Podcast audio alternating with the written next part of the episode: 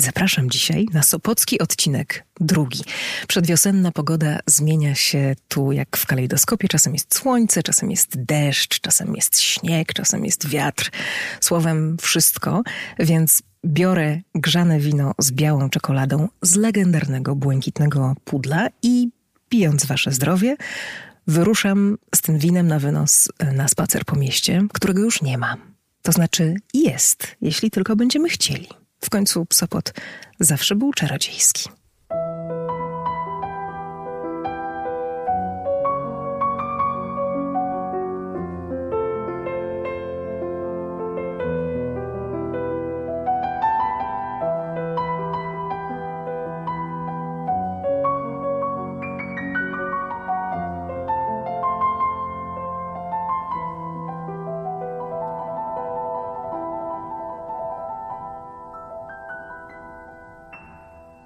No i to jest prawdziwe Score and the City, bo jest i muzyka, i jest miasto, z którego tak ciężko wyjechać, bo ta dziwna atmosfera przed sezonem, po sezonie, nie wiem jak to nazwać, spokój plus jeszcze niepowtarzalny wdzięk działają naprawdę mocno na wszystkie zmysły. Z Sopotu zrobiłam już ostatni odcinek podcastu, ten o miłości, o ukochanych żonach kompozytorów, innymi Wojciecha Kilara i Ennio Morricone. Bardzo dziękuję, że tak ciepło go e, przyjęliście. W samotnej pracy podcastera liczy się chyba najbardziej ta odpowiedź słuchaczy. No a można odpowiadać, można to robić komentując, udostępniając, czy lubiąc po prostu Score in the City na Spotify, na Apple Podcast, na Google Podcast, na YouTubie także i na Overcast. Zdjęcia z tego, co mnie otacza, jak piszę, jak mówię i kiedy słucham, a także czego słucham, to wszystko Wam pokazuję na Facebooku i na Instagramie. Możemy się też tam złapać. Jakie są najbardziej filmowo-muzyczne miasta w Polsce? No, Kraków to jasne. Warszawa ma też swoje piękne strony w tym zakresie. Łódź przez duże E i przez duże M i przez duże F. E, I Mława Także, ale o tym wam jeszcze kiedyś opowiem, bo to jest niesamowita historia. No i wbiłabym też pineskę przy Sopocie i to całkiem dużą, czerwoną, taką widoczną z daleka pineskę. E, ona przede wszystkim wiąże się z postacią Krzysztofa Komedy. Nie ma wątpliwości co do jego roli w historii polskiego kina i polskiej, a nawet światowej muzyki filmowej. Jest w tym roku e, ważna okazja, aby o nim mówić, aby go słuchać i wspominać, bo gdyby żył 27 kwietnia, skończyłby 90 lat. Nie miał szczęścia, aby żyć tak długo, ale te 10, ta dekada jakie oddał kinu ze swojego życia, zapisały się na zawsze i wciąż są bardzo świeże i fascynujące. Zanim się jednak y, narodził komenda kompozytor muzyki filmowej, narodzić się musiał jazz nowoczesny w Polsce i to się stało w Sopocie. Barwnie, a wręcz sensacyjnie i z detalami opisuje ten moment Magdalena Grzebałkowska w książce Komeda, osobiste życie jazzu. To jest biografia y, kompozytora i opowieść o jego środowisku.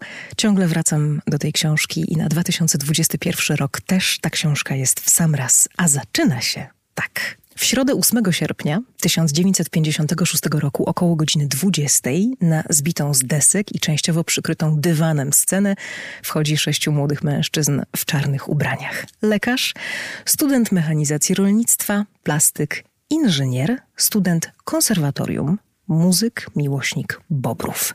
Konferencjer Leopold Tyrmand podchodzi do mikrofonu i ostrzega publiczność, że teraz usłyszy muzykę trudną, ambitną i przeznaczoną wyłącznie dla koneserów, po czym zapowiada zespół Sextet Komedy, co nie oznacza angielskiego słowa komedia, tylko jest pseudonimem. Ludzie klaszczą. Z poradników dla fanów jazzu wiedzą już, że oklaski są wskazane, nawet w czasie trwania utworu. Można wołać jeszcze, nie wolno krzyczeć bis. Wycia i gwizdów należy raczej unikać w naszych warunkach. Nie jest to przyjęte. Jazzu już się nie tańczy. Wtedy latem 1956 roku spodziewano się na pierwszym festiwalu jazzowym w Sopocie 10 tysięcy fanów, no a przyjechało nawet sześć razy tyle. Sopot liczył wtedy 40 e, parę tysięcy. Miasto się zatkało. W polskiej kulturze nastąpiła rewolucja. Zespół komedy, jak e, pisze Grzebałkowska, Przyjechał tam stramowany, wystąpił i artyści wyjechali już z Sopotu jako gwiazdy, albo nawet jako celebryci. Odsyłam was do książki, bo jest tutaj taki reporterski zapis tych wydarzeń. Krzysztof Komeda lubił to miejsce, dobrze się tutaj czuł. Tutaj się oświadczył swojej przyszłej żonie, Zofii, bardzo ważnej dla jego późniejszego życia zawodowego i prywatnego. I to ona namówiła go, aby przyjął propozycję studenta łódzkiej szkoły filmowej i napisał muzykę do powstającego krótkiego filmu. Tym studentem był Roman Polański. No i Polański był pewny, że Komeda sobie z takim zadaniem filmowym poradzi. Nawet przekonał go, że będzie wiedział, jak to zrobić. Jaki wpływ miała ta decyzja na muzykę filmową w ogóle, no to już wiemy. I chodzę sobie dzisiaj tymi e, pandemicznymi, pustymi ulicami Sopotu i myślę o tym 56 roku, o pochodach z sierpnia, o masie ludzi, którzy byli spragnieni wolności i znaleźli ją w muzyce, która tutaj po prostu wybuchła. Jak się potem okaże, tylko jeden raz, no ale za to jak. To sopockie wydarzenie jest też w pewnym sensie częścią historii polskiej muzyki filmowej. Krzyżują się tutaj w Sopocie losy ważnych postaci tego gatunku, bo i komedy, i Andrzeja Kurelewicza. A dodajmy jeszcze, że Tyrmand otworzył festiwal Sopot 56 w towarzystwie Jerzego Dudusia Matuszkiewicza, grającego na saksofonie Swanee River, tradycyjnie rozpoczynające festiwale prowadzone przez Tyrmanda. I później Jerzy Duduś Matuszkiewicz powiedział tak: Pragnienie powojennego pokolenia, aby uczestniczyć w tworzącej się kulturze i czerpać ze wzorców zachodnich, powoli zaczynało brać górę nad szarością dnia codziennego. I oto stał się cud. Pierwszy ogólnopolski festiwal muzyki jazzowej w Sopocie. Sopot i jazz. Sopot i teatr. Sopot i magia. Kolejne lustro tych właśnie duetów to jest film Janusza Morgensterna Do widzenia do jutra jego reżyserski debiut i naprawdę wspaniała pocztówka Trójmiasta lat 50. i 60. i pokolenia wierzącego w tę cudowną, jakby to powiedzieć, umowność, teatralność i jakiś taki moment. No i wierzącego w miłość oczywiście, nawet taką miłość, która nie ma szansy. Tadeusz Sobolewski dla kina w 2002 roku napisał, że film zaczyna się obrazem spotykających się rąk z gdańskiego teatrzyku Co to i gitarową balladą komedy. Nie przeszkadza blada projekcja, chrypiący dźwięk, działa elegancja graficznych czarno-białych kadrów Laskowskiego, dużo światła, powietrza, rock'n'rollowa moda tamtych lat, halki, spódnice i koszule w paski, okulary Zbyszka Cybulskiego, orientalna uroda Tuszyńskiej, którą dubbinguje uroczą polszczyzną Amerykanka, ówczesna żona Kałużyńskiego. Jak wiele o tamtym czasie udało się powiedzieć w tym małym filmie. W 1956 roku nie tylko odbywa się Sopocki Festiwal Jazzowy, rodzi się też idea zespołów filmowych, w tym kadru. No i to dla kadru właśnie Janusz Morgenstern nakręcił Do widzenia do jutra według scenariusza Zbigniewa Cybulskiego i Bogumiła Kobieli. Opowieść o uczuciu na chwilę, o takim spotkaniu, nawet nie za wcześnie, a za późno. Są filmy znakomite, ale zapomina się o nich po dwóch tygodniach, mówił po latach reżyser. A są filmy, które nie są znakomite, może mają pewne błędy, ale zostają w pamięci. I tak było z tym filmem. No to przypomnijmy jeszcze, że ta dziewczyna, w której zakochuje się bohater grany przez Cybulskiego, mieszkała w dostojnej willi sopockiej przy Władysława IV, w filmowym domu francuskiego konsula. Ta dziewczyna niezwykłej urody i, e, i wdzięku i uroku. W ogóle Gdańsk i Sopot miały dla Janusza Morgensterna bardzo ważne znaczenie. Przyjeżdżał tutaj nawet wtedy, kiedy nie musiał, choćby dla jednej małej sceny. Uwielbiał salę śniadaniową, jak mówił w Grand Hotelu, szczególnie wtedy, kiedy było po sezonie i kiedy nikogo tam nie było, a najlepiej, kiedy padał deszcz, bo wtedy w ogóle nikogo nie ma i to jest też mój ukochany stan. No i potem Morgenstern wiele razy do Sopotu wracał, także z dużym wzruszeniem na Władysława IV, choć nic już nie wyglądało tak jak wtedy, kiedy kręcił Do widzenia do jutra z Teresą Tuszyńską, Zbigniewem Cybulskim, Romanem Polańskim i muzyką Krzysztofa Komedy. A co bym zrobił, gdybyś zaginęła? Szukałbym ciebie, zaglądałbym w oczy wszystkim dziewczynom. Jedne miałyby twoje oczy, drugie usta, trzecie włosy. Jedne byłyby bardzo poważne, inne znów w doskonałym humorze. Inne grałyby w tenisa lub ciągle spieszyły się na kolację, ale żadna nie byłaby tobą. I pomyślałbym, że cię ukradli. I ogłosiłbym we wszystkich gazetach świata, na wszystkich murach i słupach ulicznych, że cię poszukuję. I wyznaczyłbym wielką nagrodę, ale nikt by mi nie uwierzył, bo nikt nigdy zakochanych nie traktuje na serio. Jakoś nie umiem tego powiedzieć tak jak Cybulski, ale to ostatnie zdanie się akurat nie zmieniło, prawda? Sporo kilometrów już wydreptałam tutaj w Sopocie. Prawie jak ekipa 07 Zgłoś się, która tu bywała wielokrotnie, pokazując nam i przystań od pierwszego odcinka, i plaże, i molo, nawet dziurawe, i Grand Hotel w wielu odsłonach, i wille, i Monciak. Warto wspomnieć też o Henryku Biście, wspaniałym aktorze związanym z Trójmiastem, który zagrał w 07 Zgłoś się szefa szajki przestępczej z Wybrzeża. I gdybym chodziła tutaj w latach 70. na spacery, to na pewno też bym go gdzieś spotkała. Podobno na domofonie jego sopockiego mieszkania długo jeszcze po sprzedaży widniała wizytówka H Bista. Aż kilka odcinków serialu prowadzi do Trójmiasta. Jeden też niezmiernie ważny muzycznie, strzał na dancingu, ten, który kończy się nie wokalizą Grzegorza Markowskiego, a piosenką Przed nocą i mgłą w wykonaniu Alicji Majewskiej. Takie to sopockie czary-mary. Miejsca i ludzie, no i Spatif oczywiście, który element baśniowy do rzeczywistości wprowadzał e, także napojami wysokoprocentowymi.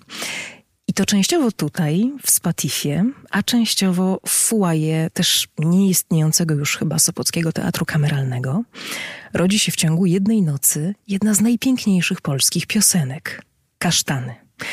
Kiedy się o tym dowiedziałam, e, a, a wiedziałam także, że kompozytor tej piosenki to Zbigniew Korepta, jeden z najlepszych przyjaciół mojego dziadka, też już nieżyjącego, no to pomyślałam sobie, że w jakiś magiczny sposób to właśnie dziadek mnie zabiera do tego Sopotu na jakiś czas. Lubię w miastach jakąś taką zastygniętą przeszłość, która może czeka na ponowne obudzenie, a może ma nas, ludzi z dzisiaj do czegoś zainspirować. Chodzę po tych miastach e, z głową w górze, podziwiam sobie te wszystkie no na przykład tutaj cudowne wykusze sopockich willi. Chciałabym się w takiej jednej schować na długo, bo to jest taka granica między światem prawdziwym a tym światem zamkniętym i wyjść dopiero jak już wszystko będzie znowu normalnie.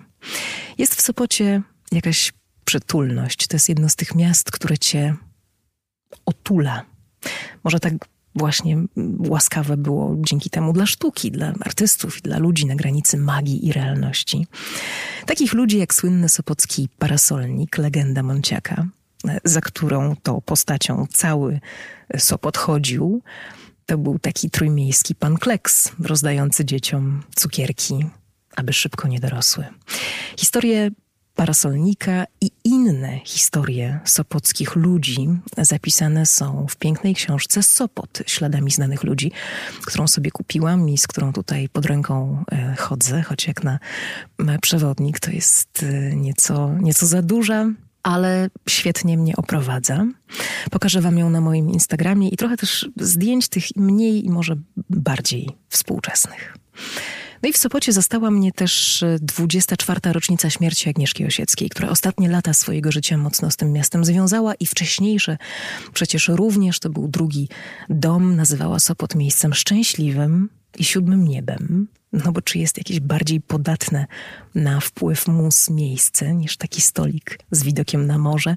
W tym jednym, jedynym hotelu, o którym pisało się takie piosenki jak Sopockie Bolero.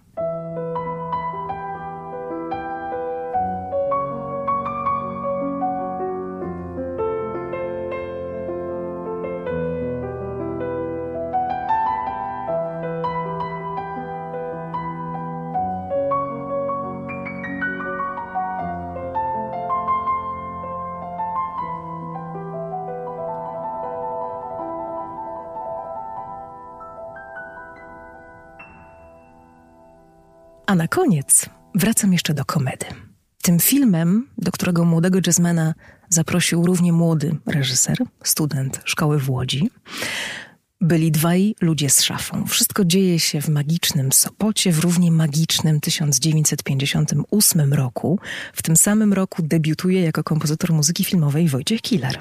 Zamiast 10 dni ekipa spędza tutaj trzy tygodnie. Jest gorąco i masa turystów, masa ludzi, no i oni dwaj z bagażem, przez który nikt ich nie chce. Jak pisze w swojej książce Magdalena Grzebałkowska, Komeda dał Polańskiemu do tego filmu kołysankę, napisaną na drugi festiwal Sopocki, jazzowy. Kołysankę wielkiej urody, miękką i podatną na aranże, jak plastelina. Tak się zaczęła filmowa kariera Krzysztofa Komedy, aby skończyć się 10 lat później również kołysanką, kołysanką do dziecka rozmerem. Mało kto wie, że do muzyki z filmu Dwaj ludzie z szafą słowa dopisał, robiąc z niej piosenkę, Wojciech Munarski. I zaczyna się tak. Każdy szafę ma, a w niej zmartwień stos. Skrzywią się z jej dna swetry utkane z trosk. Na wieszakach zaś w krąg len, marzeń len, len koszul blue, prześlicznych jak sen. Każdy szafę ma i wśród lat i zim w życie szafa ta idzie razem z nim. No to studio jazzowe Polskiego Radia Jana Ptaszyna-Wróblewskiego, płyta w odtwarzaczu, dwaj ludzie z szafą. Ja bardzo dziękuję. No i to jest jeden, jedyny moment, kiedy muzykę z filmu Dwaj ludzie z szafą zapowiada dziewczyna z szafy. Żeby wytłumić odgłosy miasta, musiałam się tutaj dzisiaj schować. Dziękuję. Do usłyszenia.